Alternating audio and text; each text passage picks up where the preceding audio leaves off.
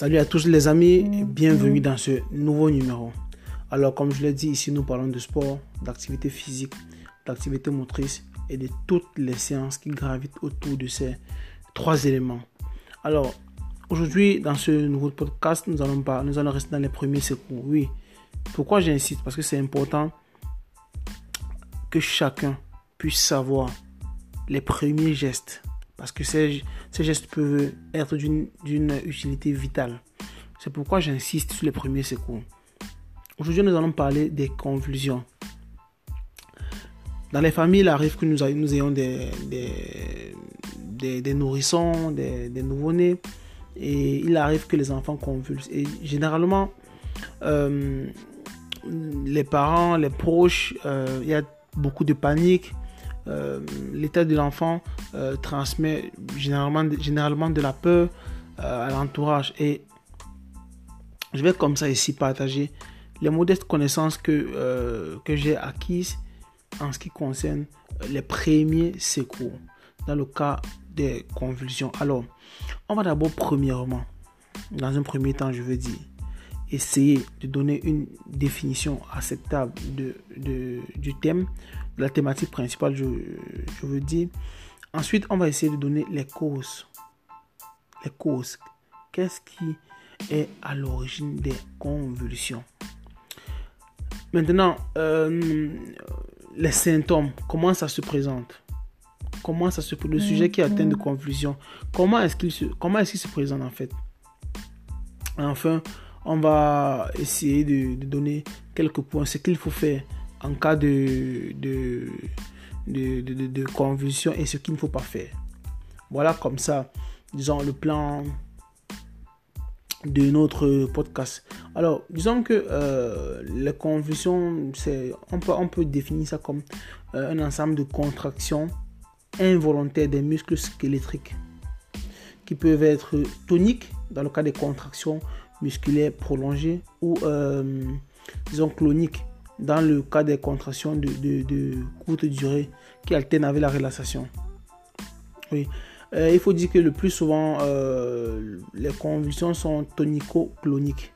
C'est-à-dire d'abord contractions toniques qui donnent de, contractions musculaires prolongées, et ensuite euh, cloniques, donc de courte durée qui alternent avec de la relaxation. Alors, en ce qui concerne les causes, la fréquence, il faut dire que déjà, euh, la, cause la plus fréquente, c'est l'épilepsie idiopathique. La, la, cause la plus fréquente des, euh, convulsions, c'est l'épilepsie idiopathique en fait.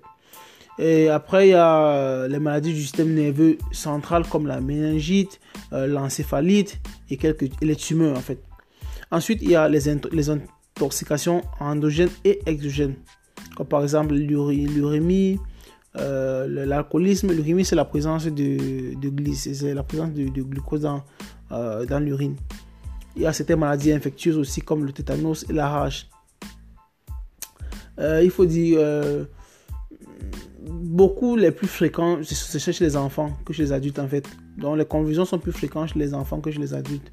Et généralement, c'est associé à une, disons, une très très forte fièvre si vous constatez, généralement les convulsions s'associent avec euh, une très forte fièvre, c'est-à-dire élévation euh, anormale de la température corporelle de l'enfant.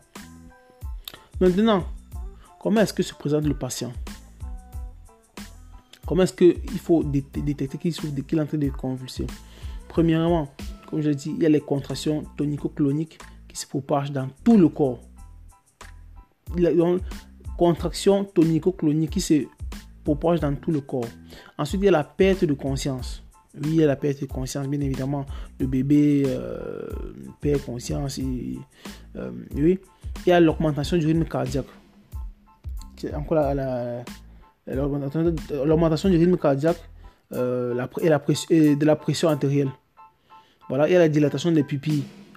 C'est pour ça que vous voyez, on a l'impression que le, noir de l'œil a disparu parce que les pupilles sont dilatées. C'est ça qu'on appelle la dilatation euh, des pupilles.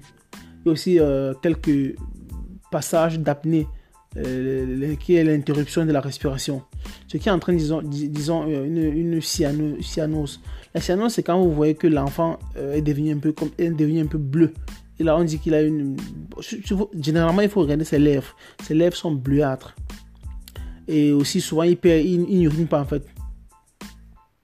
Bien évidemment, comme vous le savez, les yeux sont, retournés, sont tournés vers le haut et la tête est projetée vers l'arrière. C'est dû à la forte contraction des muscles, de, des muscles squelettiques. Voilà. Et disons, il faut dire que la, crise, généralement, elle dure quelques minutes et elle est suivie d'une phase euh, de torpeur, disons, post-critique, qui, aussi, qui aussi quelques minutes autour desquelles la conscience de l'enfant revient de façon progressive. De façon vraiment progressive. Et généralement, le patient peut, euh, le patient peut disons, rester un peu confus et il est, il est un peu confus en fait pendant les, les heures qui suivent, euh, disons, le, son, son, son, rétablissement. Bon, maintenant, qu'est-ce qu'il faut faire? Une fois qu'on a dit tout cela, qu'est-ce qu'il faut faire, qu'est-ce qu'il ne faut pas faire? Commençons d'abord par immédiatement ce qu'il faut faire. Alors, dans le cas où c'est possible, il faut soutenir le patient, le sujet, et, l'allonger pour empêcher euh, qu'il tombe et qu'il se blesse. Directement, il faut le soutenir et il faut l'allonger pour empêcher qu'il ne tombe et qu'il se blesse. Il faut immédiatement avoir le réflexe de mettre un mouchoir, euh, un mouchoir jetable entre ses dents. On appelle ça généralement les lotus. Faut mettre généralement ça entre ses dents pour qu'il empêche euh, de pour, empêcher de, pour éviter qu'il se morde, qu'il vous morde vous et qu'il se morde la langue en fait. Ça c'est très important. il faut euh, éloigner tout objet qui pourrait blesser euh, le sujet. Et vraiment éloigner tout objet susceptible de, de porter atteinte à l'intégrité physique du sujet. C'est très très très très important. Et il faut, il faut le dire, à la fin de, la période convulsive, il faut laisser le patient se reposer dans un endroit euh, plus confortable. C'est très très important aussi. Il faut laisser le patient se reposer euh, dans un endroit très confortable. Et il faut très faire attention au vomissement. Parce que en cas de fièvre, il faut dire que si vous, comme je l'ai dit dans les, dans les manifestations de, la conviction, parce que que la conviction se manifeste toujours accompagnée d'une forte fièvre. C'est pas, pas, euh, pas une, pas euh, une, une, règle générale. Il peut arriver les cas où c'est pas, ça n'arrive pas. Mais qu'à cela ne tienne, lorsque vous constatez qu'il y a une fièvre, c'est-à-dire la montée, de la, euh, la montée anormale de la température de du sujet, il faut immédiatement essayer d'appliquer un pot de, euh, une poche de glace sur le front de, l'enfant. Il faut, il faut directement appliquer un, pot de, euh, une poche de glace ou bien mouiller, là, généralement fait dans nos, nous, euh, on mouille une serviette avec, une avec de l'eau fraîche et, on, euh, qu'on on, emballe sur, son front.